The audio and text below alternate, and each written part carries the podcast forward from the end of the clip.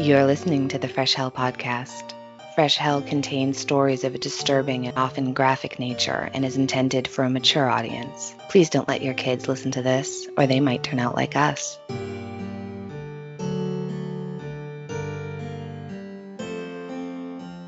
Hi, I'm Annie in America.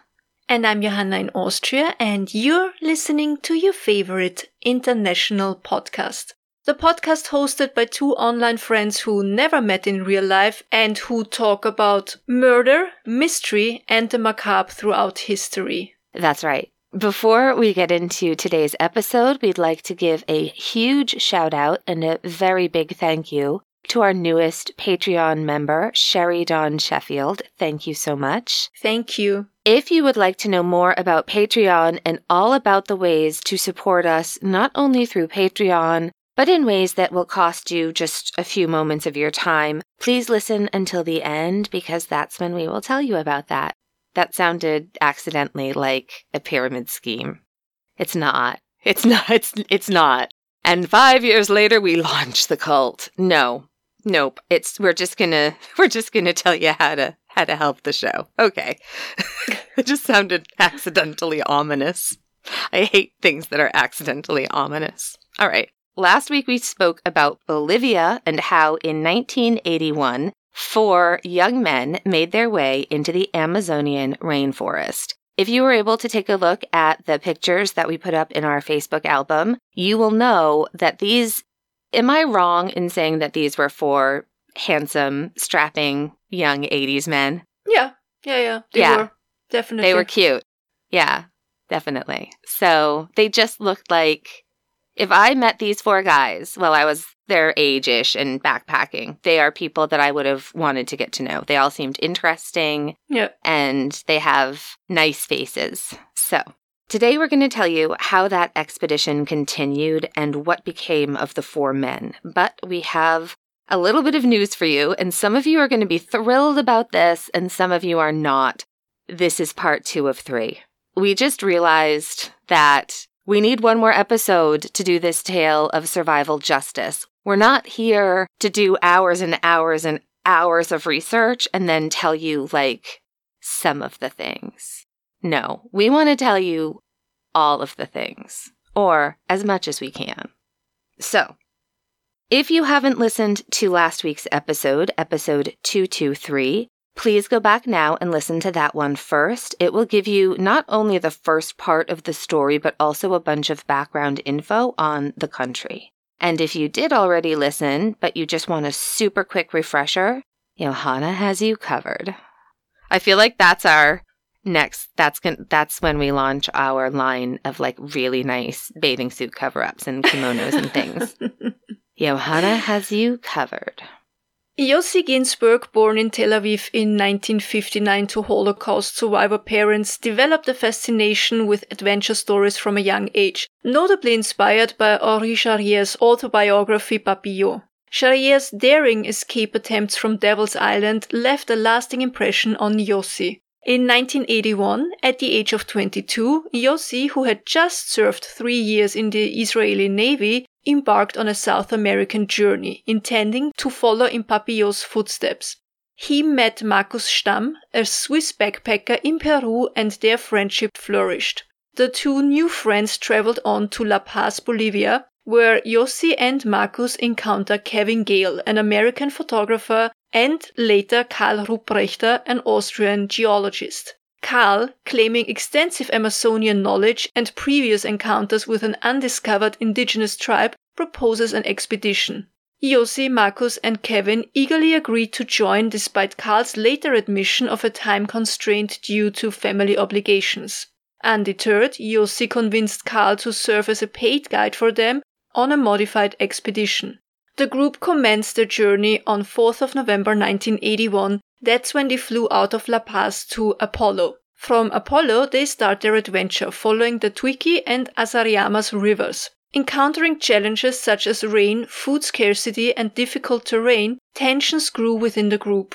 Marcus's ethical concerns and caution, coupled with problems like wet footwear causing potential jungle rot or trench foot, exacerbated the strain. As Karl's cowboy boots disintegrated, the group faced a critical decision continue or return to Asariamas for new supplies. Marcus is absolutely for turning around. Yossi, still eager to encounter indigenous tribes, wants to continue, and Karl doesn't care one way or the other. Ultimately, Kevin's pragmatic perspective led them back to Asariamas for regrouping. And that's pretty much where we left off last week, the group deciding to turn around and head back to the settlement. The way back to Asariamas was a bit easier for the four despite them having trouble with shoes, feet, and hunger. But the good thing is that it was a lot of downhill on trails that they had just made a short while earlier. So they were sort of backtracking the easier way, right? Once back in Asariamas, they healed their wounds, fixed their cowboy boots, and talked about what to do next. Yossi was still not ready to give up the whole trip, even though it was clear by now that they would not have enough time to go and look for this tribe. They decided that they could still make the best of their trip and build a raft and float down the Asariamas River almost all the way to Rurrenabaque where they would be able to take a plane back to La Paz. The plan for Marcus was to put him on a mule and send him back to Apolo, from where he could return to La Paz, where they could then all meet up again. That sounded sinister, but wasn't. Like, put him on a mule, send him back to Apolo, from whence he can return. But then it's fine. They're all gonna just, hey, get back together. And then they figure if they're still friends at that time, they'll meet up again. That sounds like a solid plan, right? So the locals start to build a raft for the four adventurers while they refueled and healed their wounds. Karl also invited Kevin and Yossi to his uncle's ranch that was apparently, allegedly, located not far from Rurrenabaque. But only a couple of days later, he told Yossi, Sorry, friend, you can't come visit my uncle with me. I completely forgot to mention just this very small fact that he is a Nazi who came here after World War II, and I don't think it would be a pleasant visit for you. Yeah, I think yeah. that's safe to assume with uh, the you son think? of Holocaust survivors. Yeah, right. Red flag number one. Red flag with a swastika, even. So this trip doesn't happen, and Yossi starts to notice how Carl's stories change all the time, sometimes just a little bit, but in a way that made him feel increasingly uncomfortable. Do you think Yossi thought that Karl was the kind of person who always want to appear grander than they are? Mm-hmm. Or do you think he might have felt that all his stories were complete lies? Because, I mean, to be fair, an elderly Austrian Nazi living in Bolivia is rather believable. Mm-hmm. It's not known how many high ranking members fled to countries like Brazil, Argentina, or Uruguay, but it's estimated that it must have been several hundreds. The most notorious ones were, of course, Adolf Eichmann and Josef Mengele, among others. Right. Yeah, that's the thing. It could be true. And I guess it could explain a lot of the uncomfortable factor with Carl because maybe he's then just saying, "Oh, well this this is somebody who obviously has a lot to hide." yeah. his family are all like Nazi war criminals on the run in foreign countries, then that could explain like why he has this shady kind of vibe about him all the time. That would, to me, that would make sense. You know what I mean? Because then if I meet somebody associated with a group of people that I find horrific, then I will immediately, you know, it's that guilt by association thing. Yeah, also it was only like uh, not even 40 years after the war had ended, and there's definitely been a lot of tension between uh, Israel or, or Jewish people in general and Austrian and German people. Sure. Oh, yeah, of course. Of course. So I think that he took advantage of that. I wonder if that was a calculated choice or not. And I think you just have to be wary, right? So they spend the next few days at the settlement, and while there, they are waiting for their raft to be completed, and they not only stock up on provisions and fix their equipment and regain their strength, but Karl also shows them how to look for gold. But they only found a little bit of gold in the form of flakes and just a few really small pieces. And then something happened. Marcus changed his mind. He met the mule and he was like, Nope, no thank you. I don't know. But whatever happened, he decided that he didn't want to go back to Apolo on a mule, that he actually would like to join them on their trip down the river. That came as a huge surprise to Yossi and Kevin, but probably not a big surprise to Carl. I think what had happened was that Yossi and Kevin were more of a unit, and Marcus felt alone, isolated, and like his friends had turned against him. And now pretty much the only one in the group who was left to bond with was Karl Ruprechter. Maybe not bond, but Marcus definitely spent more time talking to him now that his friends were kind of only hanging out with each other. I'm not sure if Karl had convinced Marcus to stick around or if it was more of a subconscious influence, but I'm absolutely sure that Karl's stories were one of the main reasons why Marcus decided he wanted to join them. And maybe also because he didn't want to lose his friends completely. Maybe he felt that if the two were on this adventure together without him, he would be even more of an outsider to them. And maybe also he didn't want to be seen as weaker than them. Yeah, I think any slash all of that, a combination of that, it just all makes Yeah, sense. yeah. It all makes sense. It's just human nature. Yeah, definitely. So finally, the raft was ready. They packed up provision. They got 10 pounds of rice, 7 or 8 pounds of dried beans, green plantains, cucumber, sugarcane syrup, salt, chilies, some spices. All these things were valuable in the settlement because they were rare, and to restock them, the locals would need to travel to Apolo. So the four adventurers had to trade in things they had, and Karl Ruprechter was the one in charge of that because he was supposed to be the most experienced one, right? The one with most authority when it came to these things. But Karl may have paid too much for their provision. He traded in most of their fishing line and fishing hooks, as well as most of their lighters. By the end, they only had one lighter left, uh, and that one was half full, three fishing hooks, and a few yards of fishing line. After one last festive dinner at the settlement, they started their river rafting trip down the Tuichi the next day. It was decided that Carl was going to be the one in charge, again, because he was the most experienced one. Kevin and Marcus were placed in the back of the rafts to steer and move the raft forward with the help of two poles. And Yossi was sitting next to Karl, also holding a long pole that he should use to keep them from colliding with rocks.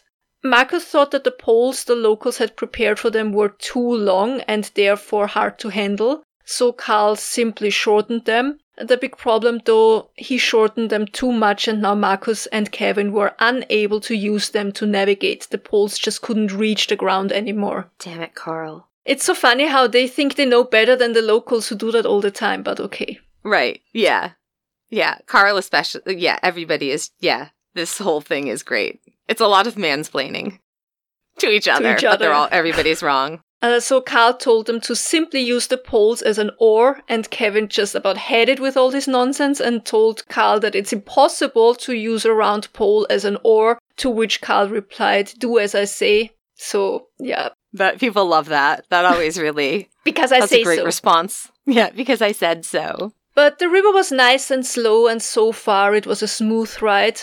But soon they came to some larger rocks, and when they tried to navigate them, Marcus lost his pole, and Yossi couldn't manage to push the raft from the stones, which caused the raft to collide and almost tilt. But thank God only almost. But now, all of a sudden, they were no longer in quiet waters. The river grew wilder and wilder, and they basically collided with every rock that crossed their way, which put Karl in severe panic mode because turns out he couldn't swim. Damn it, Carl. Marcus lost the spare pole, the only spare pole they had. Then Yossi lost his pole, and overall none of this was great. But at last they managed to reach the shore. This is a little excerpt from Yossi Ghinsberg's book, and it paints a really good picture of how frustrated everyone in this group was at this point.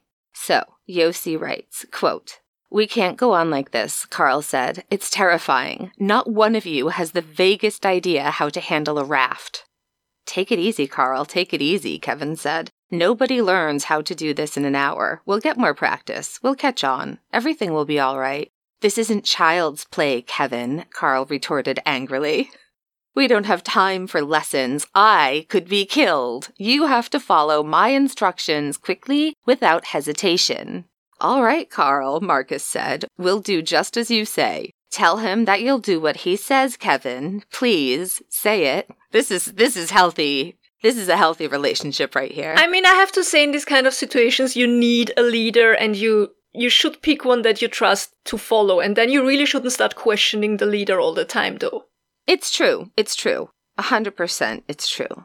All right, I'll follow your instructions, Kevin conceded reluctantly. Carl took, this is still, still quoting.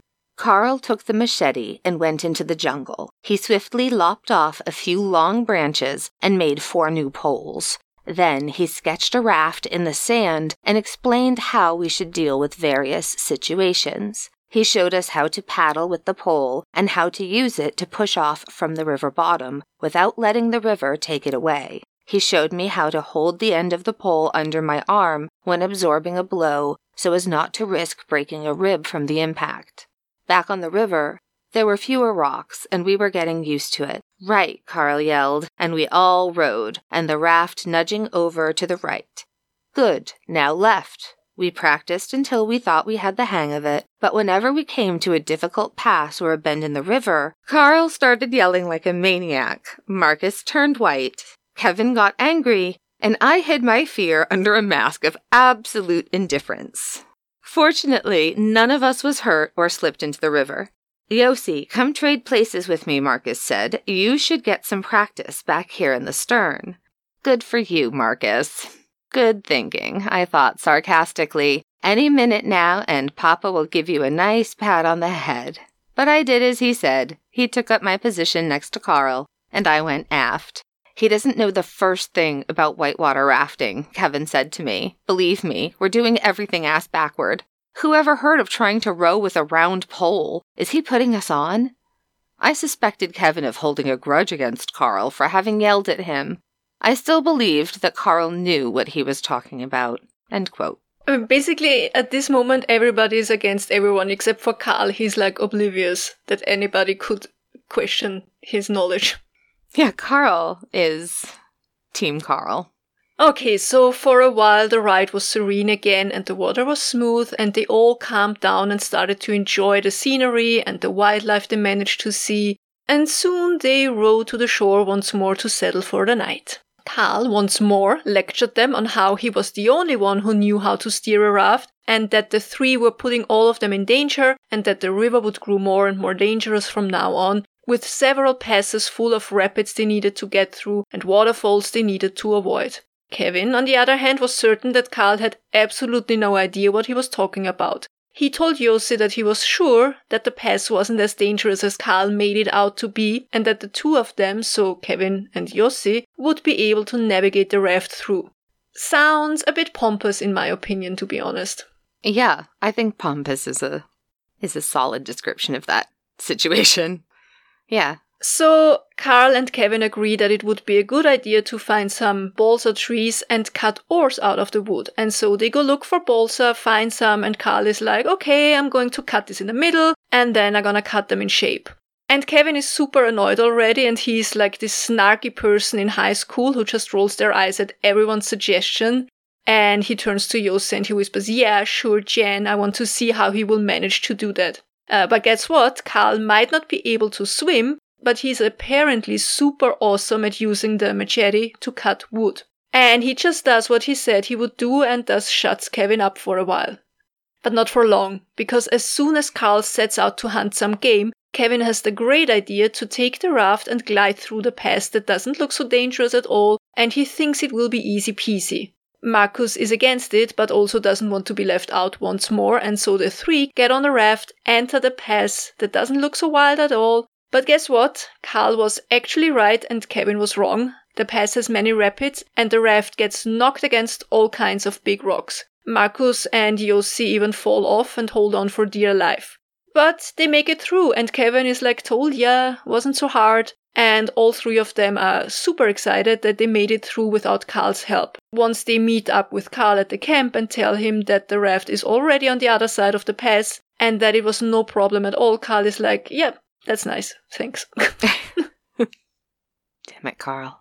All right, so over the next days, they encountered pretty much more of the same smooth waters and then rapids. But even though Yossi, Marcus, and Kevin started to get a better hang of it, Carl was growing more and more annoyed and anxious because of their lack of skill in navigating the raft through the river.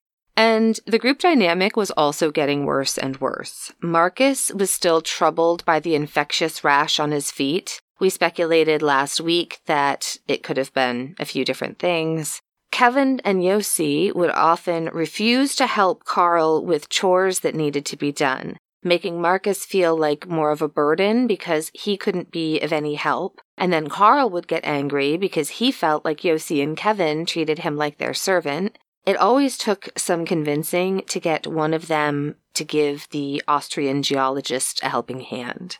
At one point, Yossi followed Carl into the thicket, I think hunting or looking for firewood, and Carl flat out told Yossi that he had about had it and that they had had their fun, but now it was time to go home and he was going to end the entire expedition, and he expected the three young men to follow him to a close by settlement on foot. And so immediately Yossi's like, okay, fine. And Kevin and Marcus are like, great, fantastic. Let's, let's end this now. But pretty soon, Kevin whispered to Yossi that they should not follow Carl, but that they should instead use the raft down the river as they had planned. He was still convinced that it couldn't be that dangerous if they would just let the water carry the raft through the dangerous pass. Marcus had kind of a feeling that Kevin planned on going through the pass on the raft and told Yossi that he wanted to join them if that was the plan. But Yossi pretended he didn't know what was going on, and he was like, uh, I don't know. I have no idea what Kevin wants to do. I'll go talk to Kevin and let you know. And then obviously he just immediately went to Kevin and said, Marcus wants to join us. And Kevin was like, uh uh-uh, uh he can't come with us. Is that not something like um, a high school joke? He can't sit yes. with us. I was just going to say it's so high school, right? Because then does he go back? So then Yossi, right? It's so clicky. And I think it's just a it's a bothersome aspect of human nature, maybe, because it's not even like these are four Americans. Like these are four people from different parts of the world. And we're still Lord of the Fliesing it a little bit. You know, it's like you can't just spend a week together and sort this out and be on your way. It honestly, it makes me really sad, but it also annoys me a lot because it really sounds like the worst high school drama ever. The worst. Yeah. The worst. So now Yossi goes to Marcus, and just to remember, he is manipulating Marcus now. And he basically says, Listen, I just asked Kevin, and he just only told me now. I had no idea, but he wants to go on the raft all by himself. And I really think this is dangerous, and one of us should go with him. I just personally would prefer to go with Carl because I've had it with all this adventuring. This is all a lie. Um, but he's this is what Yossi is saying to Marcus, and he's saying, you know, I would be willing to sacrifice myself to help Kevin, but your feet are so bad. I really think you should go on the raft with Kevin. And Marcus is like, wait, wait, wait, no, I do not want to go with Kevin. Not just the two of us, because Kevin hates me. Why can't we just all go on the raft, the three of us? To which Yossi responds that they can't leave Carl all by himself. So Marcus decides he will go with Carl and Yossi will stay with Kevin.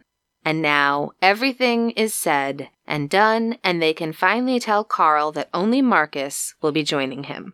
And Carl was actually okay with that. He just once more warned them about the dangers of the river. He once more told them they couldn't make it through the pass. Well, we keep calling it pass. It was, it was a dangerous canyon that they would encounter and that they needed to stop before they entered the canyon. Then they would need to disassemble the raft. One of them needed to walk around to the other side of the canyon, and at an agreed upon time, the one still with the parts of the raft would let the parts go one by one, and the parts would make their way through the pass, and the one waiting on the other side would have to catch them as they came floating by, and then they would just have to reassemble everything. But Carl very much doubted that this was a viable option for just two people and two inexperienced people at that. So instead, he told them to stop the raft before the canyon and just leave it there they would have to go on foot. Then, on the other side of the canyon, they would need to make a new raft. They should be able to find cut down logs in Curiplaya, and at the time of the year abandoned miners' settlement. With that, they started to divide the equipment between them. Kevin and Yossi would take the machete, the fishing lines and hooks, and most of the provision, as well as the nylon tarps. Carl and Marcus took the shotgun and the ammunition and the tent. Kevin also asked Marcus to take his rolls of film, his tripod, and some other camera stuff that wouldn't be safe on a raft. With that, the two groups spoke their farewells. Once more, Carl warned Yossi and Kevin to not go into the canyon, they wouldn't be able to make it through. And he also told them that if something would happen, they should under no circumstance separate.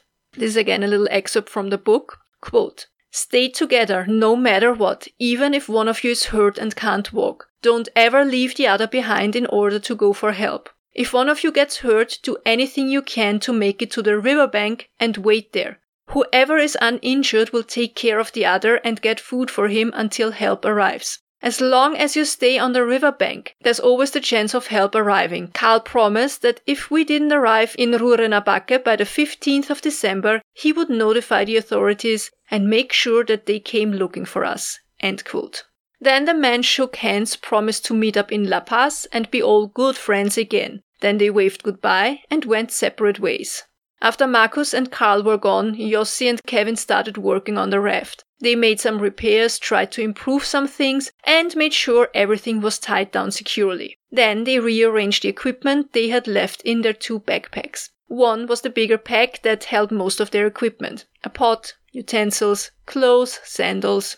The second, smaller pack held what they considered essentials, things they needed to survive. First aid kit, lighter, mosquito repellent, their map, and this was all put in a rubber bag to protect everything from getting wet. Kevin also used two large empty but sealed cans. I assume they were like with screw on lids, I guess. And mm-hmm. he ties those to the essential rubber bag. These empty cans were supposed to keep the bag floating if they were to lose it. After they took all the necessary preparations and went through the campsite one more time to make sure they didn't leave anything they would need, they jumped onto the raft and off they went. They let the current take lead of the raft and were expecting to reach the entrance of the canyon where they had planned on stopping later that day.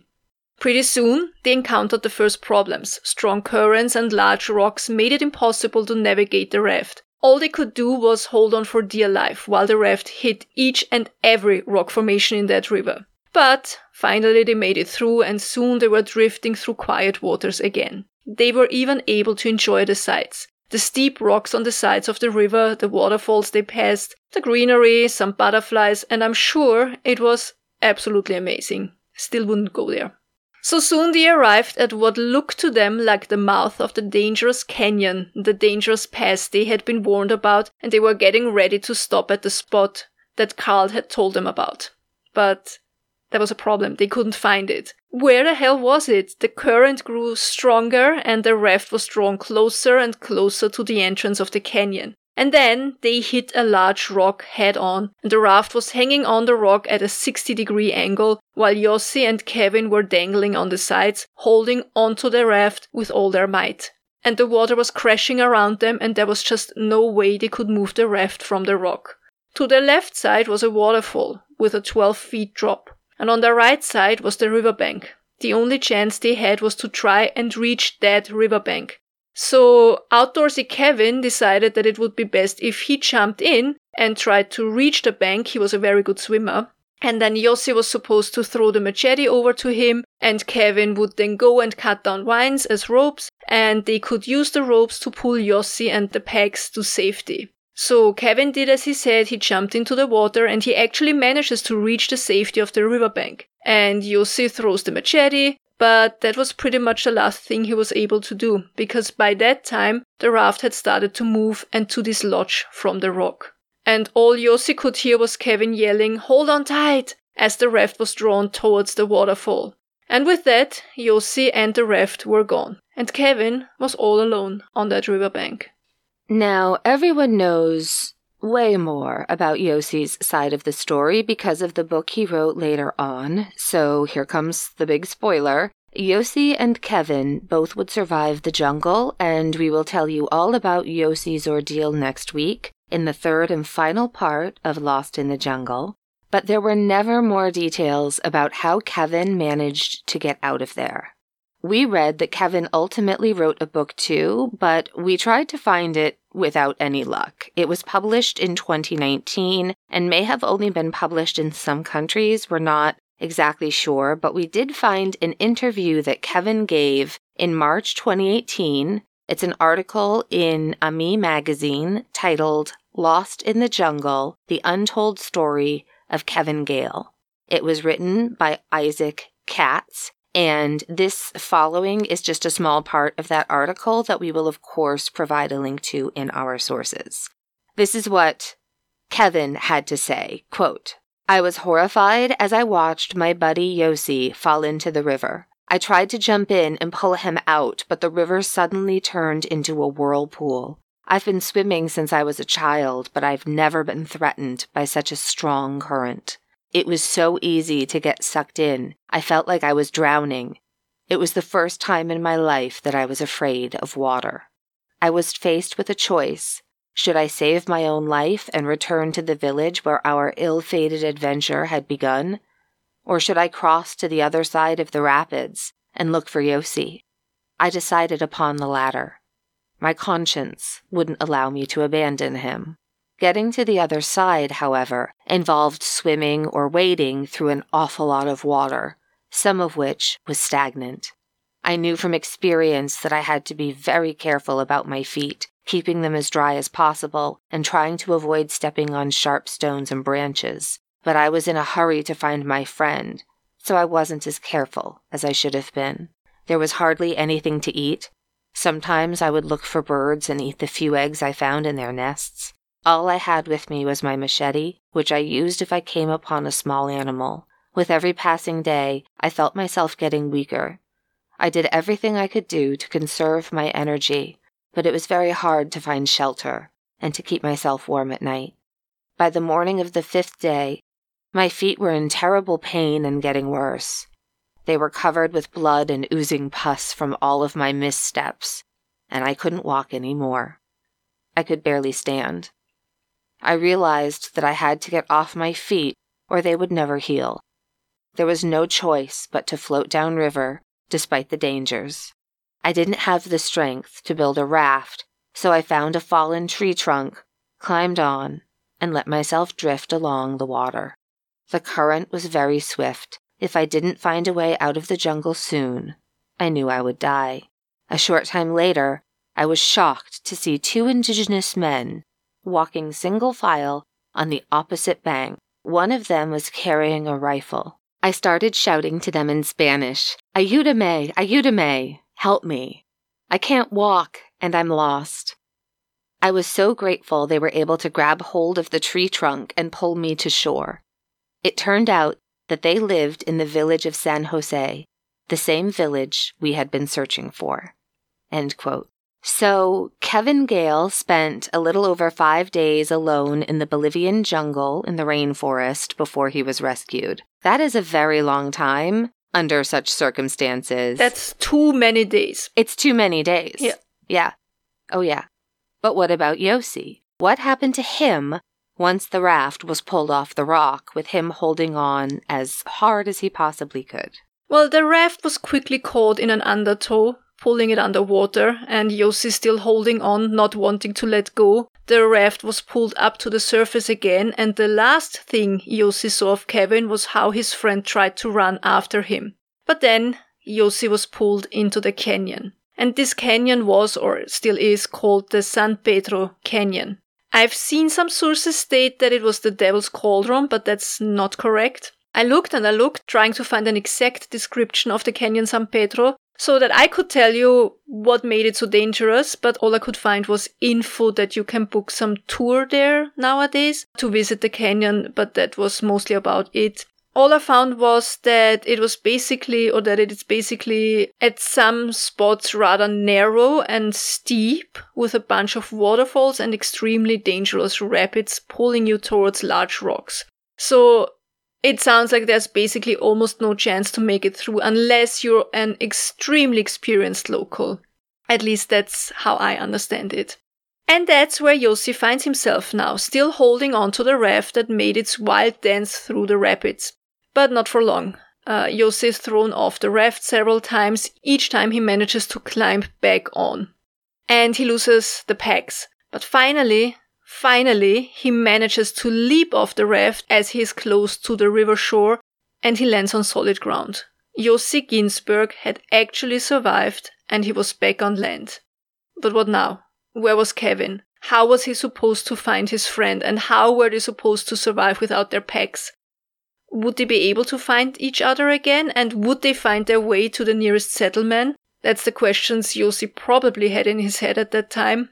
Well, we already know what happened to Kevin, and we know Yossi survived, but what you out there don't know yet is how did he survive, how long was his ordeal, and what became of Markus and Karl. Did they make their way to La Paz and realize their bodies were still missing? Well, that's what we'll tell you next week in the third and final part. I promise we will finish this story next week. That's right. Something good? My something good is that at the time you're listening to this episode, I'm actually on a trip to Sarajevo, which I'm very excited for because it's going to be my first trip in over three years. My last trip was also to Sarajevo way like January 2020, something like yeah. that. Yeah. Yes. So Oh, we were such sweet, innocent, naive yeah. babies back then. that was my last trip I took anywhere. Since then, yeah. nothing. So yeah, I'm really looking forward to it. I still need to pack, but it's going to be good. That's awesome. How about you? I went to my first drag king show, which was really fun. I've never seen a king show before, which was women dressing up, and this one had a theme. And so it was Freddie Mercury. And it was so much fun. I'm going to post some more info on my socials. Just met some really fantastic, talented people and had such a good time. It was really, really fun. And you didn't want to go because you didn't feel great that day, but you enjoyed it. I, think. I did. I didn't feel good, and I didn't. I just was struggling to leave the house, but I hadn't seen these friends in too long, and I'd been looking. I'd completely forgotten about this, and then kind of remembered. So I'm just really glad I went. It was. It was just a nice time with good friends, and it was at the um Oh, the Summer Shack in Cambridge. So I'll post more info for local peeps because it's a regular thing and I think I'll probably be returning to it. But yeah, it was it was a good time with good people. Awesome. Yeah, yeah, yeah. All right. All right. uh, I think that's it. Yeah.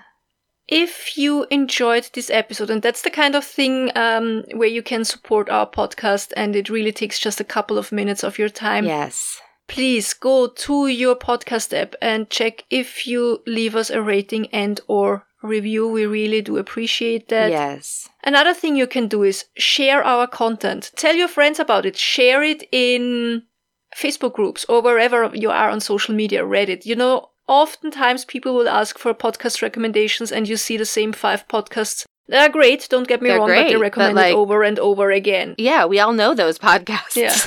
Maybe you want to recommend us once in a while, if it's fitting. If somebody's looking for a murdery, mystery, history podcast, I mean, what else would you recommend, yes. right? If they this hate the art of crime. If they hate women's voices, if they hate facts, banter. We don't even have that much banter. We did yeah, like early but... on because I honestly I thought we were going to do 10 episodes and no one would ever listen to them.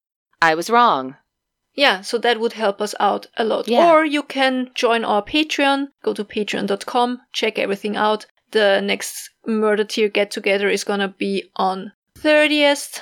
Uh, we're gonna be talking about Natalia Grace. That's right. And we're preparing for our next interview with a guest for the Tell Me Everything segment. I'm very excited for that. Excited isn't the right word because it's such a heavy, difficult subject, but it yes. is going to be very compelling and it, all the feels. All the feels. I just feel so honored that she agreed to talk to us. Me too. Very, very much so. Yeah. Go to our webpage, freshhellpodcast.com. There you find all the links, all the email uh, which is freshhellpodcast at gmail.com. All the PO box links, the merch store links. We have some really good designs, nice designs, fun designs. You can look around there. And that's it. Please tell all your pets who said hi. Hug them, cuddle them, love them, take them to the vet. Help all the animals. If you find an animal in distress, in need, try to help. And not only be kind to animals, be kind to humans, your fellow human beings out there. As Annie said last week, we're all in it together, and uh, the world is the enemy, not the other humans, Yeah. most of the time. Treat life like the blackjack table. We just work together to beat the dealer, everybody, okay? Could you please? Perfect, perfect. Love it. And uh, the most important and hardest thing be kind to yourself. Oh, that's the worst. That really is the worst. It's fine. We're working on it, right? So, Yeah. as Churchill once famously said, if you're going through hell, Keep going, just like Yossi and Kevin. Tschüss. bye bye.